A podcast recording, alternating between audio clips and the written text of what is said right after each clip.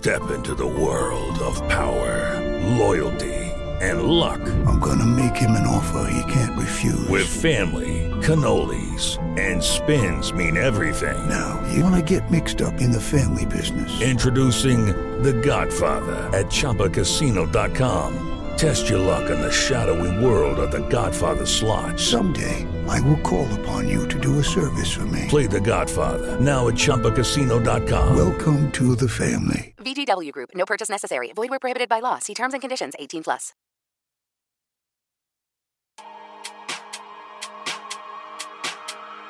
Radio Sankara. Tutti i colori del mondo. Tutti i colori del mondo. Tutti i colori del mondo.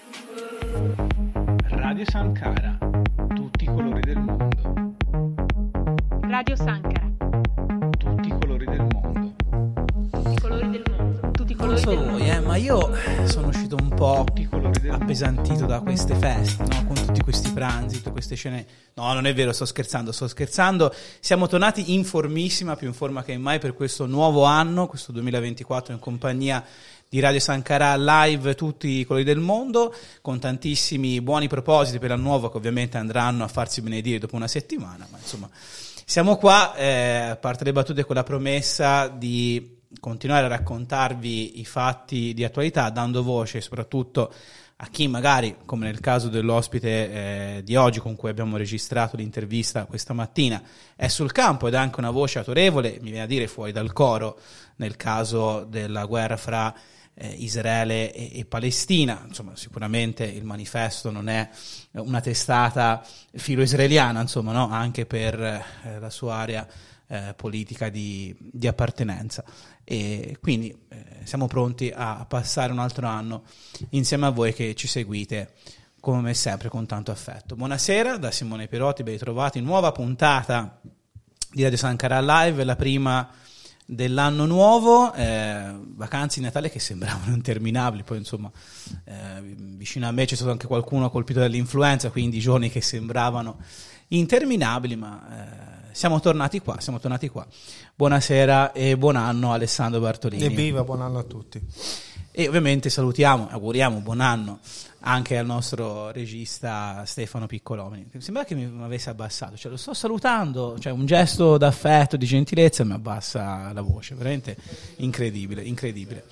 Ehm, Alessandro, vabbè, fatta questa premessa semiseria, entriamo subito nel vivo del nostro mh, argomento di oggi e ci avviciniamo inesorabilmente verso il traguardo, diciamo, poco eh, prestigioso, poco onorevole dei 100 giorni eh, della ripresa feroce del conflitto fra Israele e Palestina. Ricordiamo lo scorso 7 ottobre ci svegliamo tutti con la notizia eh, dell'attacco partito da Hamas nei confronti di Israele e poi soprattutto nelle settimane successive, anzi nei mesi successivi, eh, perché sono già passati più di tre mesi, c'è stata la controffensiva israeliana che ha causato numeri da genocidio, mi viene da dire serenamente, eh, 23.210 morti nella striscia di Gaza e sono dati probabilmente parziali, quelli forniti dal Ministero della Sanità di Gaza, eh, almeno 340 eh, nella West Bank e poi ovviamente eh, 59.167 feriti, almeno 3.949 feriti nella West Bank,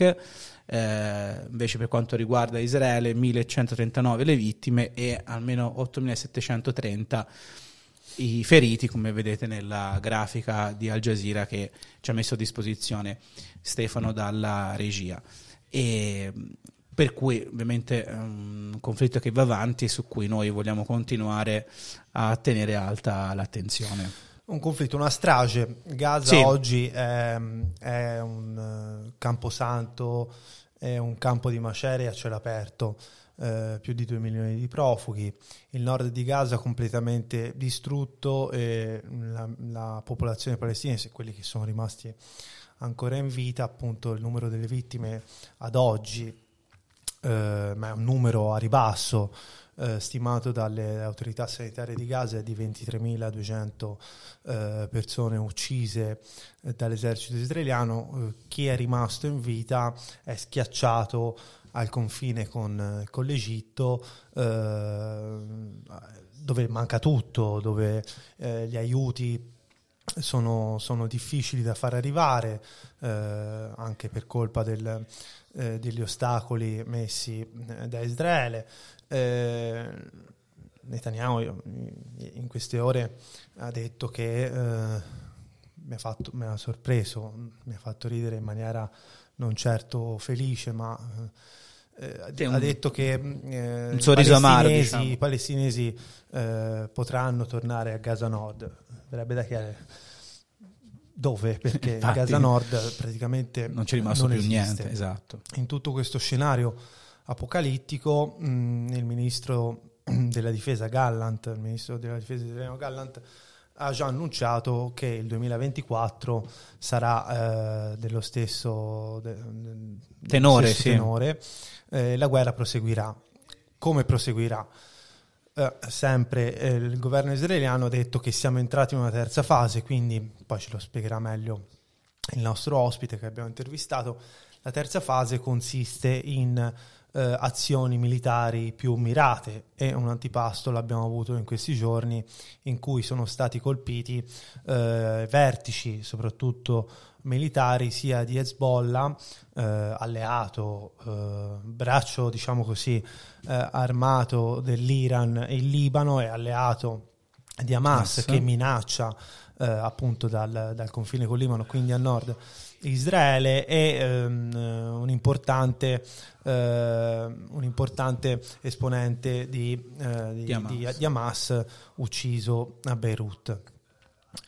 Eh, ancora però non si capisce eh, qual è lo scenario politico che eh, in divenire, cioè chi eh, governerà Gaza o quello che rimane di Gaza, se è vero eh, l'obiettivo che Israele si è prefissato all'inizio della campagna militare, cioè quello eh, di estirpare Hamas ad oggi. eh, Sì, di annientarla completamente. ad oggi l'obiettivo pare almeno eh, sem- eh, lontano e quindi chi, chi andrà a governare Gaza fanno, hanno, molto, ci hanno molto scioccato le dichiarazioni sempre eh, della, diciamo, della parte destra eh, dell'ultradestra israeliana negli scorsi giorni che proponeva di eh, così mh, por- eh,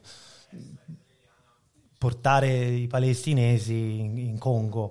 Ecco, un'idea subito ovviamente tacciata come assurda, provocatoria anche dall'amministrazione eh, americana e eh, anche raffreddata subito anche dal, eh, da Netanyahu. Però ecco, lo scenario politico è completamente fumoso e non si capisce do- dove, a, do- a cosa porterà.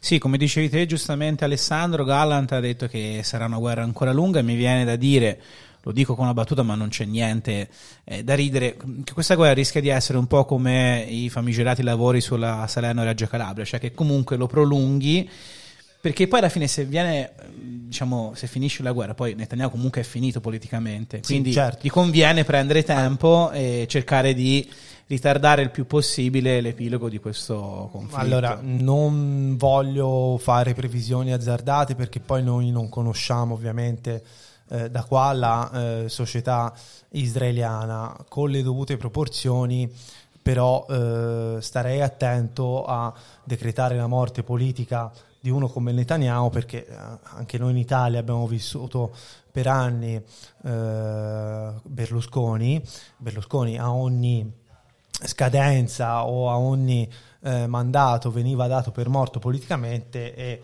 eh, invece Berlusconi risorgeva come l'araba fenice. Netanyahu è un signore, eh, un criminale dal mio punto di vista per, quello per come sta conducendo appunto la strage a Gaza che spesso eh, è stato dato per morto eh, politicamente ma poi è sempre lì e sta conducendo una guerra in maniera eh, disastrosa e appunto criminale. Quindi mh, no- non, non voglio azzardare pronostici politici perché poi non conoscendo la società israeliana e, e la politica israeliana eh, si rischia appunto di essere smentiti appena la guerra finirà. Eh, molti analisti, molti osservatori eh, hanno già eh, diciamo, tracciato il destino di, di Netanyahu, che è quello, almeno ad, ad, oggi, più plausibile, cioè che finita la guerra, finisce anche la, guerra, la, la, la carriera politica di Netanyahu, che molto probabilmente potrebbe anche finire in galera. Però tutto mm. è possibile e quindi... Sì, no, io ne faccio anche una questione, come dire, anagrafica, perché Netanyahu è apparso sulla scena politica per la prima volta, se non ricordo male, nel 1996, cioè sono quasi passati 30 anni, quindi anche da un punto di vista fisiologico, no? è normale che poi uno abbia fatto il suo tempo. Magari eh, questi mesi ulteriori di conflitto, che però graveranno, eh, stanno già gravando sul popolo, eh, sulla popolazione civile palestinese, potrebbero servire anche per recuperare un po' terreno con i consensi. Sì, bisogna vedere anche questo, questo prolungamento della guerra eh, fino a tutto almeno 2024, bisogna vedere un attimo che effetti avrà anche sull'opinione pubblica israeliana. Perché esatto. finché, finché, bombardi e quindi non, non vai con gli, con gli, scarponi a terra, come si suol dire, la guerra eh, dai l'impressione di essere invincibile perché appunto bombardi e non hai congiunti o parenti o amici o fratelli o figli o figlie che muoiono sul terreno. Eh, bisogna vedere se col, la, la, col, prolungarsi della guerra, se ci saranno morti, eh, come purtroppo avviene in tutte le guerre, anche da parte israeliana, questo potrebbe incidere sull'opinione pubblica e quindi sul, sul giudizio dell'opinione pubblica israeliana eh, su Netanyahu, che già ecco, non, gode, non godeva di, no. eh, di, grande, di, grande, fiducia la questione degli ostaggi. Eh, Netanyahu esatto. a, al momento diciamo che non ha eh, portato grandi risultati sul, sul, sul, versante degli ostaggi, cioè ne, ne, ha portati, ne, ha riportati a casa pochi.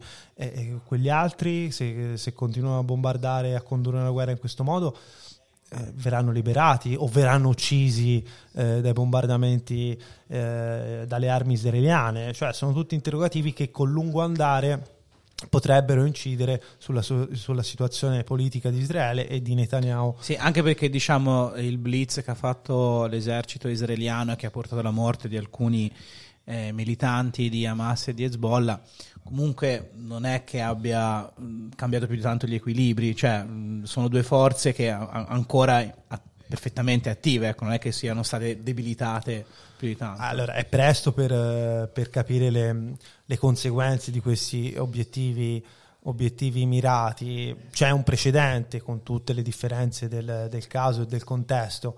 Eh, dopo l'attentato Mo- alle Olimpiadi di Monaco da parte di un comando eh, palestinese dove furono uccisi mm. eh, gli atleti israeliani, eh, il Mossad eh, iniziò una campagna di, obiet- di, uccisioni mirate, di attentati mirati verso esatto. i vertici. Che è argomento di un libro che si chiama Vendetta, da cui poi è stato uh, tratto il film Munich di, Spielberg, di Munich. Spielberg, eh, esatto. Però ecco, diciamo che nonostante quegli obiettivi mirati, che poi forse tanto mirati non erano, ma erano un po' così, diciamo, anche per altri interessi, ma ora non ci addentriamo in quelle questioni. No, no, eh, le organizzazioni armate e resistenti palestinesi continuano a vivere anche sì, senza sì. Eh, le figure che eh, vennero eliminate da Israele. Quindi eh, vale un po' um, un, un, principio purtroppo che in Italia abbiamo conosciuto bene con, uh, con gli attentati uh, di Cosa Nostra che uh, vennero, no, che eh, fecero nascere il pool antimafia, eh, perché eh, se eh, Cosa Nostra uccideva un singolo giudice, eh, titolare di un'indagine, il giudice veniva sostituito. Grazie al pool, anche se ne uccidevi uno, eh, la memoria e le indagini, la conoscenza delle indagini eh, rimaneva con, con al- altre persone. Sì, sì andava avanti chiaramente. E quindi, sì. nel senso, gli obiettivi mirati, le uccisioni mirate, non, non so, poi, ripeto, è presto, sono, sono azioni compiute eh, qualche giorno fa, quindi le conseguenze non possiamo vederle e forse neanche eh, in futuro potremo capirle fino a fondo. Però ci dà già la, la misura che ehm, la strategia delle, del, del, governo e dell'esercito israeliano sta mutando, quindi meno eh, bombardamenti, meno azioni così a tappeto e più eh, azioni mirate. Però eh, i, i, numeri e purtroppo la, le immagini di istruzioni e di morti sono all'ordine del giorno, ricordiamolo perché è una cifra, eh, è un numero e si parla di persone, di civili, di bambini eh, impressionante, eh, 23.200. Sì, è quasi voglio, la, la, popolazione di una città. Esatto. Voglio ricordare anche che questa è la guerra dove sono morti più giornalisti sul campo. Eh, proprio pochi giorni fa è morto il figlio dell'inviato di Al Jazeera che si era già visto sterminare tutta la famiglia da parte dei bombardamenti israeliani. Sì.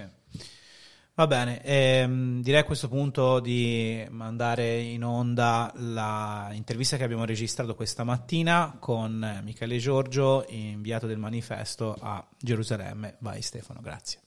Ha annunciato la terza fase del conflitto, ricordiamo iniziato dopo gli attacchi del 7 ottobre. In cosa consiste questa nuova fase? Ma, eh, questa nuova fase consisterebbe nella riduzione eh, in termini di ampiezza dell'offensiva militare, cosa che in realtà già è avvenuta da, da un po' di giorni, eh, nel senso che le operazioni dell'esercito israeliano, l'offensiva si concentra nella parte centrale di Gaza, dove viene costruito, costituito una sorta di corridoio che va da est a ovest fino alla costa che spacca in due la striscia e poi in operazioni nel nel sud, in particolare nella zona di Khan la seconda città per importanza della striscia di Gaza, dove secondo Israele nel sottosuolo ci sarebbero queste gallerie sotterranee eh, dove si nasconderebbe il leader di Hamas a Gaza, Yahya Sinwar, insieme al comandante militare di Hamas, Mohammed Deif. Eh, quindi questa terza fase ehm, è fatta da operazioni meno ampie per ciò che riguarda eh, ovviamente la dimensione della, dell'operazione stessa, da quelle che Israele definisce operazioni mirate o anche uccisioni mirate di eh, palestinesi, bombardamenti localizzati, sta di fatto comunque che il bilancio in termini di vite umane, soprattutto per i eh, civili palestinesi, non è che ci sia molto di eh, modificato rispetto all'operazione più ampia, alla prima o alla seconda fase, perché ogni giorno riceviamo bollettini drammatici da Gaza con eh, decine e decine di morti e feriti tra civili palestinesi, riceviamo notizie di ospedali che sono circondati dalle forze israeliane, dove arrivano decine di feriti e ospedali in grande eh, difficoltà. E naturalmente tutta la questione dei eh, dei eh, civili ammassati, circa 2 milioni di palestinesi sono ammassati nel sud di Gaza, soprattutto nella zona eh, di Rafah eh, in, gra- in, prevalenza, ma anche nella zona occidentale più costiera, agricola, che è nota come eh, Mawasi. In tutto questo mh, mm, eh, proseguono anche i combattimenti e, e a quanto pare, nonostante Hamas ogni giorno l'esercito israeliano ci eh, riferisca di eh, gallerie distrutte, di eh, decine di combattenti di Hamas uccisi e, e così via, sta di fatto che continua a mostrare una notevole capacità di resistenza se Israele proprio in queste ultime ore ha comunicato la morte di nove soldati ultimi, nelle ultime ore, sostanzialmente nelle ultime 24, forse 48 ore, lì nella zona centrale e meridionale di Gaza. Ecco, mh, parlavi appunto di obiettivi mirati. Negli ultimi giorni l'esercito e l'intelligence israeliana hanno ucciso eh, figure di spicco importanti sia di Hezbollah eh, sia di, di Hamas. Uh, Wissam al-Tawil, l'ultimo, eh, che, che il, era il numero due di, della, delle forze speciali, chiamiamole così, di Hezbollah, eh, la formazione Radwan, Sayed Mossawi, mh, un generale dei Pasdaran, e Salem al al-Auriri, esponente di Hamas, ucciso eh, negli scorsi Beirut. giorni a Beirut. Eh, uccisioni mirate eh, che però, ehm, diciamo così, non, non, non danno le, la, eh, il senso di uno sradicamento come si era proposto, proposto Israele, eh, uno sradicamento di Hamas dalla striscia di Gaza. Eh, sono... No, no Lo- ricordiamo che l'obiettivo, l'obiettivo di eh, Netanyahu, di Israele, eh, dopo gli attacchi il 7 ottobre, era sradicare Hamas da, da- da Gaza e contenere, diciamo così, eh, Hezbollah al nord. Questi- queste uccisioni danno, portano agli obiettivi che Israele si era prefissato oppure mh, no, secondo te? Ma io credo che siano due situazioni eh, che vanno insieme e allo stesso tempo sono differenti, cioè quella del Libano e Certo. di Gaza. Per quanto riguarda Gaza, l'obiettivo di Israele è raggiungere eh, Yahya Sinwar, il capo di Hamas lì, il capo militare.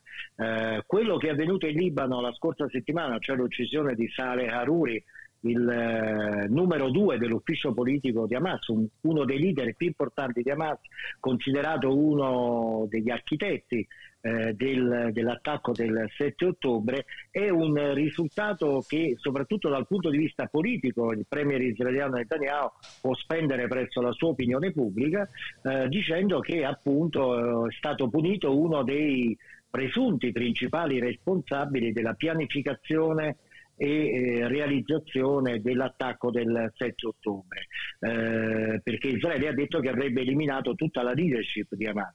Per quanto riguarda Gaza eh, è una situazione diversa perché lì eh, Israele deve combattere, deve tenere i suoi uomini, i suoi soldati impegnati in combattimenti spesso strada per strada. In realtà le vittime israeliane eh, i soldati caduti in, combattimento, come si dice, eh, sono vittime soprattutto di agguati, perché chiaramente Hamas è una forza sostanzialmente guerrigliera in questo caso, non è che eh, a Gaza sia in corso una battaglia di carri armati o degli scontri tra forze aeree, c'è un, un esercito potentissimo eh, che come spesso accapi- capita agli eserciti molto potenti, quando poi deve avere a che fare con forze di guerriglia, di combattimento strada per strada e affrontare agguati improvvisi, si trova in grande difficoltà eh, ed è quello che è già successo in passato, non solo, non solo qui. Quindi è chiaro che a Gaza gli obiettivi non sono affatto raggiunti dal punto di vista israeliano. La cosa che noi dobbiamo però sottolineare è che raggiunti o non raggiunti, Gaza ha pagato un prezzo altissimo. Sì, ricordiamo il numero delle di vittime. di vite umane. Eh, ricordiamo il numero delle vittime a oggi eh, fornito dal- dalle fonti sanitarie eh, di Gaza, si parla di 23.200 persone uccise dal, Eh, dal probabilmente 7 è un bilancio anche Sì, sottostimato ehm, certo, certo. perché ci sono mi- migliaia di persone si dice che sono sepolte sotto le macerie di queste decine e decine di migliaia di edifici che sono stati rasi al suolo da esplosioni potentissime. Eh, Israele soprattutto nel primo mese e mezzo di guerra ha praticamente spianato mezzo, mezza Gaza. Il nord di, di Gaza è, è praticamente un eh, cumulo di macerie. Eh, quindi eh, al di là di quelli che sono gli aspetti militari e, le- e i ragionamenti che si possono fare su una strategia piuttosto che un'altra sulle capacità di Hamas e via dicendo, sta di fatto comunque che eh, Israele dal suo punto di vista non ha raggiunto ancora gli obiettivi, cioè quello praticamente di costringere alla resa Hamas, di smantellare la sua struttura militare, ma nel frattempo i civili palestinesi hanno pagato un prezzo altissimo e comincia a farsi pesante anche, almeno dal punto di vista israeliano, il bilancio di eh, soldati morti. In questa. Questo potrebbe avere anche con il passare del tempo un impatto anche sul- sull'opinione pubblica israeliana e magari spingere Israele a eh, modificare quella che è la, la sua strategia non solo di combattimento, ma proprio la volontà di portare avanti questa guerra per un anno intero, così come il ministro della difesa, il premier Netanyahu ed altri hanno ripetuto più volte in questi giorni, cioè che la guerra andrà avanti con questa modalità chiamiamola terza fase per un anno intero. Sì, per tutto il 2024 è stato annunciato ieri da- dal governo israeliano. Sì, poi eh, a corredo di quello che dicevi te, Michele, è giusto ricordare che ci sono state anche delle vittime, chiaramente eh, su scala decisamente ridotta, ma ci sono state delle vittime anche nella West Bank, poi si combatte anche a nord del confine con il Libano, insomma è un- una guerra su, su più fronti, l'abbiamo ricordato più volte, sono passati ormai più di tre mesi dalla recrudescenza delle tensioni fra Israele, Palestina e paesi arabi in generale. Ecco, secondo te Michele c'è la possibilità, ma mi verrebbe da dire anche il rischio di un allargamento del conflitto?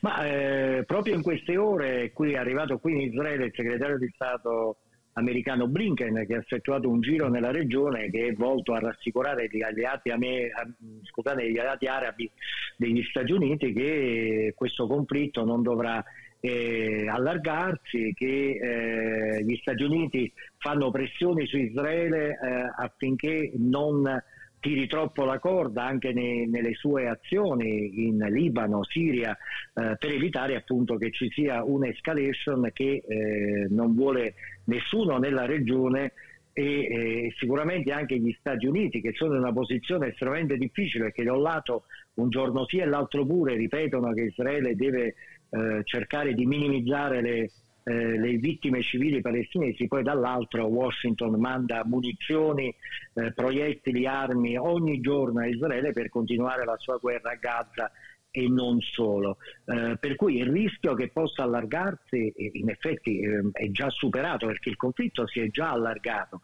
È chiaro che quello che sta avvenendo al confine tra Libano e Israele è ancora un conflitto sotto controllo, non aperto, però c'è anche in, queste, in, questi momenti in cui ci stiamo parlando ci sono degli allarmi nella Galilea, nell'Alta Galilea israeliana, bombardamenti per arrivo di razzi eh, o di razzi anticarro da parte di Hezbollah, così come ci sono bombardamenti israeliani dall'altra parte del eh, confine. Abbiamo parlato delle uccisioni mirate. Non ci dimentichiamo che c'è anche un conflitto nel Mar Rosso dove il movimento di, de, degli Houthi è, è, riuscito probabilmente con quella che gli analisti considerano l'operazione um, più riuscita da un punto di vista bellico in, questa, in, questo quadro di allargamento del conflitto perché con uh, quattro razzi e missili e qualche drone sono riusciti in pratica a paralizzare mezza navigazione nel Mar Rosso e verso il canale di, eh, di Suez, quindi mh, dando un impatto a, notevole a tutta questa storia e spingendo gli Stati Uniti e anche vari paesi europei evidentemente non solo a mettere in piedi una coalizione militare che per la verità sino ad oggi ha combinato ben poco nel Mar Rosso, ma eh, anche a cercare una via d'uscita a questo conflitto che ha eh, degli impatti, dei riflessi sempre più, più ampi. Eh, quindi Blinken è qui, eh, allargamento del conflitto, ma il segretario di Stato americano cercherà soprattutto di capire dagli israeliani che cosa pensano del cosiddetto dopo Hamas, giorno dopo la guerra a Gaza, sempre che eh, Israele riesca a neutralizzare, cosa di cui molti dubitano, le, eh, le, le, capacità militari di Hamas nella striscia di, nella striscia di Gaza. Gaza ecco, esatto. Tutto questo rimane un, un'area grigia perché Israele parla di coinvolgimento di una forza multinazionale, eh, coinvolgimento di paesi arabi, dell'Egitto e anche di palestinesi. Alla fine hanno concesso non l'autorità nazionale di Abu Mazen che mm, Netanyahu non vuole assolutamente, ma una sorta di comitato locale di palestinesi che nessuno ha capito che cosa sia e, e che già è stato respinto al mittente dai palestinesi stessi. Insomma. Ecco, te giustamente ricordavi che adesso il segretario di Stato americano Anthony Blinken si trova in Israele, sta facendo una serie di tappe nel suo viaggio in Medio Oriente. Dall'Arabia Saudita ha, eh, come dire, invocato la normalizzazione dei rapporti fra Israele e i paesi arabi. Un conto è la teoria, quantomeno la buona volontà, un conto poi invece è, è la realtà no? dei fatti. Ma io credo che nella situazione attuale gli Stati Uniti siano in grandissima difficoltà perché l'ambiguità della, della loro linea è, così evidente e, e, fino a quando ci sarà uh, la guerra, fino a quando Gaza sarà sottoposto a questo attacco, io non credo che anche da parte del mondo arabo, persino quello più allineato con gli interessi degli Stati Uniti e sostanzialmente amichevole nei confronti di Israele, possa esserci qualche coinvolgimento maggiore di quello che abbiamo visto, perché eh, qui ogni giorno muoiono donne, bambini e di fronte a tutto questo, per qualsiasi leader arabo, anche quello più disposto al compromesso, eh, è davvero difficile poter eh, agire. Poi magari tra due anni riprenderanno i negoziati per allargare gli, gli accordi di Abramo tra Israele e i paesi arabi, l'Arabia Saudita magari firmerà davvero questo trattato di pace con Israele tra un po' di tempo, ma adesso in questa situazione prevedere degli sviluppi diplomatici importanti con la guerra in corso è davvero eh, fuori luogo. Eh, senti Michele, un'altra domanda, poi ti lasciamo andare e ovviamente ti ringraziamo eh, io, come io sempre. Vi ricordo, vi ricordo che che devo, devo, chiudere. Certo, sì, sì, assolutamente. Un'ultimissima domanda e poi ovviamente ti, ti, salutiamo e ti ringraziamo come sempre per la disponibilità. Eh, da nove giorni siamo entrati nel 2024, l'anno in cui ci saranno le elezioni presidenziali negli Stati Uniti, appunto, sempre rimanendo sugli Stati Uniti. Eh, abbiamo parlato anche de- della guerra in Ucraina e possibili eh, risvolti per la politica interna americana. Adesso c'è anche appunto il conflitto fra Israele e Palestina. Secondo te eh, che conseguenze potrebbe avere sulle elezioni del prossimo novembre negli Stati Uniti? Ma è un po' presto per uh, fare queste previsioni, però stando a quello che noi ascoltiamo dagli Stati Uniti c'è una porzione di popolazione americana eh, eh, citiamo sicuramente gli arabo-americani eh, tra, tra, questi che sono molto arrabbiati con l'amministrazione Biden per questa politica di eh, appoggio a Israele alla sua offensiva militare e che non sono affatto soddisfatti dal, dal, da queste dichiarazioni, da queste frasi di circostanza che eh, Blinken e Biden eh, ripetono un giorno sì e un giorno no rispetto alla necessità di minimizzare, di, di, di, eh, così, di, ridimensionare il bilancio di vittime palestinesi e fornire aiuti umanitari ai palestinesi e, e via dicendo. Eh, quindi eh, non solo gli arabo-americani ma anche ehm, i, eh, gli, tanti altri americani e persino una parte delle comunità ebraiche, quelle porzioni più progressiste, non sono affatto contenti della politica e della linea scelta da Biden e questo se non ci saranno dei cambiamenti importanti potrebbe avere un impatto notevole sul risultato elettorale. Perché? Perché noi non dobbiamo dimenticare che poi Biden è diventato presidente, ma non con questi numeri eh, così eh, eccezionalmente forti e schiaccianti come abbiamo, eh, che, abbia, come abbiamo visto appunto dai risultati. Ragion per cui se dovesse esserci un testa a testa tra eh, tra Biden e eh, di nuovo Donald Trump, perché la previsione di molti è che nonostante tutte le inchieste, nonostante Donald Trump eh, potrebbe essere escluso dalle elezioni, nessuno crede che poi alla fine eh, questo avverrà e tutti immaginano che invece Donald Trump eh, sarà il, eh, il, concorrente di Joe Biden nella lotta alla, per la Casa Bianca. E naturalmente è inutile che io aggiunga che, tra l'altro, se dovesse essere rieletto uh, Donald Trump, uh, i guai che abbiamo visto sino ad oggi diventerebbero persino peggiori. Quindi, insomma, un po' un ragionamento di uh, padelle e brace eh che sì. non è molto conveniente per nessuno. No, decisamente. Michele, davvero grazie ancora per il tempo che ci hai concesso e buon lavoro e a risentirci alla prossima. Buon lavoro a voi.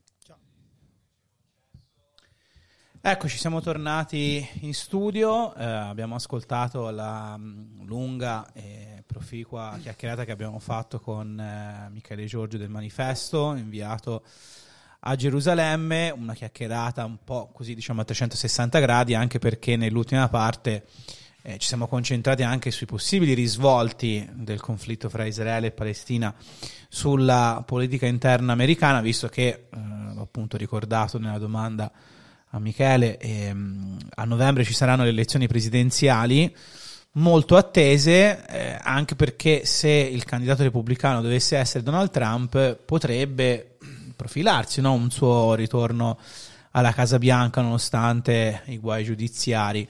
E, e non dimentichiamoci, Alessandro, che c'è anche una guerra che adesso è passata un po' in secondo piano, ma che va ancora avanti, che è quella fra Ucraina e Russia. Quindi, come dire, gli Stati Uniti eh, sono un po' diciamo, presenti su più fronti e l'evolversi della situazione su un campo e sull'altro potrebbe appunto avere delle conseguenze notevoli sull'esito delle elezioni. Eh, dal mio punto di vista gli Stati Uniti non vedono l'ora che eh, Che finisca tutto. entrambe, sì, che entrambe queste crisi finiscano eh, nel miglior modo possibile o, o nel meno svantaggioso Esatto. possibile perché eh, costano in termini di immagine che gli Stati Uniti eh, hanno nel mondo, costano in termini interni di consensi, Mhm. perché ovviamente eh, non tanto il conflitto eh, a Gaza, ma quello in Ucraina, come tutte le vicende umane, dopo un, iniziale entusiasmo, poi eh, l'appoggio va scemando da parte Sì. dell'opinione pubblica. Poi diciamo, scusate se ti interrompo, americana, scusa, che quel... Vabbè, sì, sì. fortemente che la maggior parte dell'opinione pubblica eh, o del lettore medio americano sappia dov'è l'Ucraina. Quindi eh, sapendo che eh, i soldi dei, dei contribuenti vanno ad armare un paese di cui non si sa nemmeno eh, la localizzazione precisa, dubito eh, Sì, la collocazione sulla mappa. la collocazione sulla mappa, dubito che l'elettore medio americano alla lunga eh, non si stanchi. Ecco. Eh, e Biden, ricordiamolo, Anthony Blinken, segretario di Stato, proprio in queste ore è in- in Israele per cercare anche di indiri- non indirizzare, ma insomma consigliare eh, l'amministrazione Netanyahu a eh, non fare peggio di quello che, stia, di quello che stanno facendo.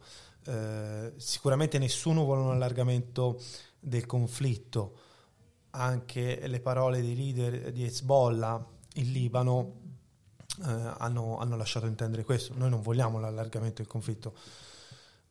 Eh, sempre Gallant, la- le- ieri, se non, se non vado errato, ha avvertito, ma era un, un- un avvertimento per scongiurare che se si dovesse eh, peggiorare, eh, si, si dovessero incrementare gli attacchi di Hezbollah dal Libano verso, verso Israele, eh, l'esercito israeliano e l'amministrazione israeliana non farebbero altro, testuali parole, di fare un copia e incolla eh, di quello che stanno facendo a Gaza, dicendo che hanno gli, gli strumenti, le forze eh, per farlo.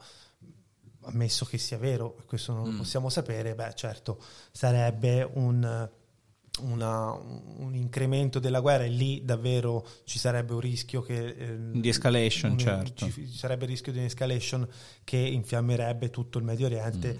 che è un- una polveriera. Eh, Biden mh, a quello stando ai sondaggi che lasciano il tempo che trovano eh, è in svantaggio rispetto, rispetto a Trump che viene dato eh, appunto in largo vantaggio come diceva Michele giustamente eh, si passerebbe dalla padella alla brace Eh, no- non so eh, il disimpegno mh, americano con Trump se si accentuerebbe oppure no rispetto Sì. a determinate, determinate crisi. Eh, secondo me o uno o l'altro, se c'è repubblicani o democratici, ci sono dei terreni eh, nel mondo dove gli Stati Uniti non è che possono fare a meno di intervenire o non intervenire. Certo. Devono, devono Sì. esserci e devono dire Diciamo loro. anche se Trump, ricordo anche quando vinse un po' a sorpresa, quando dicevi che i sondaggi sono attendibili fino a un certo punto, nel 2016 comunque sia si presentò come, viene chiamato in gergo una colomba no? in tema di politica estera rispetto alla Clinton che era più un falco, quindi più diciamo interventista e, e aggressiva. È certo che mh, tra le due guerre mi sembra che quella che veda coinvolta più direttamente gli Stati Uniti sia quella fra Ucraina e Russia, perché è chiaro che Biden diventa l'interlocutore principale eh, nello- nel conflitto, no? nel senso che c'è da una parte la Russia e dall'altra c'è sì l'Ucraina, ma dietro ancora ci sono gli Stati Uniti, la Nato, l'Unione Europea, quindi è chiaro che diventa se non Biden comunque il presidente degli Stati Uniti, L'amministrazione esatto, il presidente degli Stati Stati Uniti, esatto, il- l'interlocutore Sì, principale. questo l'abbiamo detto fin dall'inizio dello scoppio della, della guerra in Ucraina. Putin tratta con gli Stati Uniti, non, sta- Esatto. non sta certo a trattare con Zelensky. Eh, la situazione sul campo ora, mh, nei giorni scorsi si è parlato dei preparativi per una, una nuova offensiva russa eh, che eh, vada a riconquistare eh, Kharkiv, che è la seconda città del paese. Bisogna vedere se, se riusciranno. Sicuramente eh, l'Ucraina eh, sembra, almeno stando a- alle cronache, molto più fiaccata rispetto alla Russia, un, un po' per eh, cose sintomatiche, nel senso ovviamente la potenza di fuoco dell'Ucraina e la disponibilità di uomini dell'Ucraina non è quella della Russia, nonostante gli armamenti passati da- dall'Occidente in questi Beh, anni. anche una questione numerica, nel No, senso che esatto. l'Ucraina è un paese piccolo, Esatto, eh, è una- la Russia è, una- una sconfinata. questione numerica. Quindi la speranza è sempre che eh, si mettano a un tavolo e trovino una soluzione eh, il prima possibile. Eh, di sicuro, ecco, la- la- non lo so, con Trump la situazione in Ucraina come, come che piega prenderebbe. Sì, eh, tutto da valutare comunque come diceva giustamente anche Michele Giorgio è presto per fare delle valutazioni e previsioni anche perché ancora non sappiamo chi sarà lo sfidante eh, di Biden, quindi è, è tutto prematuro. È chiaro che eh, se arrivasse Trump, insomma, io personalmente, esatto, sì, dice nei scampi, esatto, non, non sarei così eh, ottimista. Eh, il problema è che appunto siamo davanti a uno scenario molto variegato e complesso perché ci sono due fronti di guerra aperti. Eh, come dicevo prima, mi pare che gli Stati Uniti siano più coinvolti in quella fra Ucraina e Russia rispetto a quella fra Israele e, e Palestina e paesi arabi, però si è visto anche lì il viaggio in Medio Oriente del segretario di Stato americano Anthony Blinken, che dall'Arabia Saudita ha detto di eh, spingere per cercare di normalizzare i rapporti fra Israele e i suoi eh, vicini arabi, insomma, come sempre, poi insomma, è uno scenario davvero difficile da, da, Da decifrare. Sì. E, allora, a che punto siamo arrivati? Ah, perfetto, sì, direi sì. Ecco, una cosa che questa la voglio dire.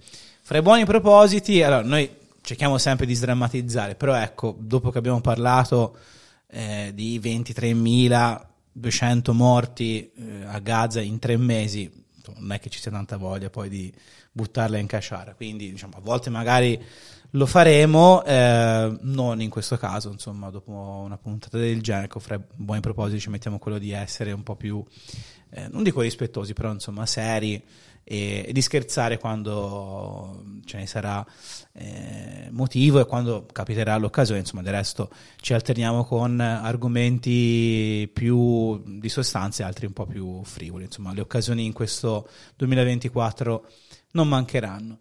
Eh, quindi a questo punto io saluto e ringrazio Alessandro Bartolini. Saremo guidati dal buon senso, ecco, Sì, che è esatto. sempre, Sì, che è sempre sì. la regola no? che vale per tutto. Esatto, buon senso che non è la lista civica che appoggiava il sindaco del Ghingaro alle elezioni amministrative del 2000. C'era buon Ah, senso, sì, sì, buon senso, esatto, sì, sì, non sì, sapevo sì. nemmeno che ci fosse. Vabbè, te l'ho ricordato io. Va Buona bene. serata a Eh, sì, ringraziamo e salutiamo anche Stefano Piccolomini in regia e eh, da Simone Piotti l'augurio di una buona serata, una buona settimana. Buon anno, visto che è la prima puntata del 2024 e come sempre grazie di aver trascorso questi 45 minuti in nostra compagnia, grazie di ascoltare Radio Sankara Live.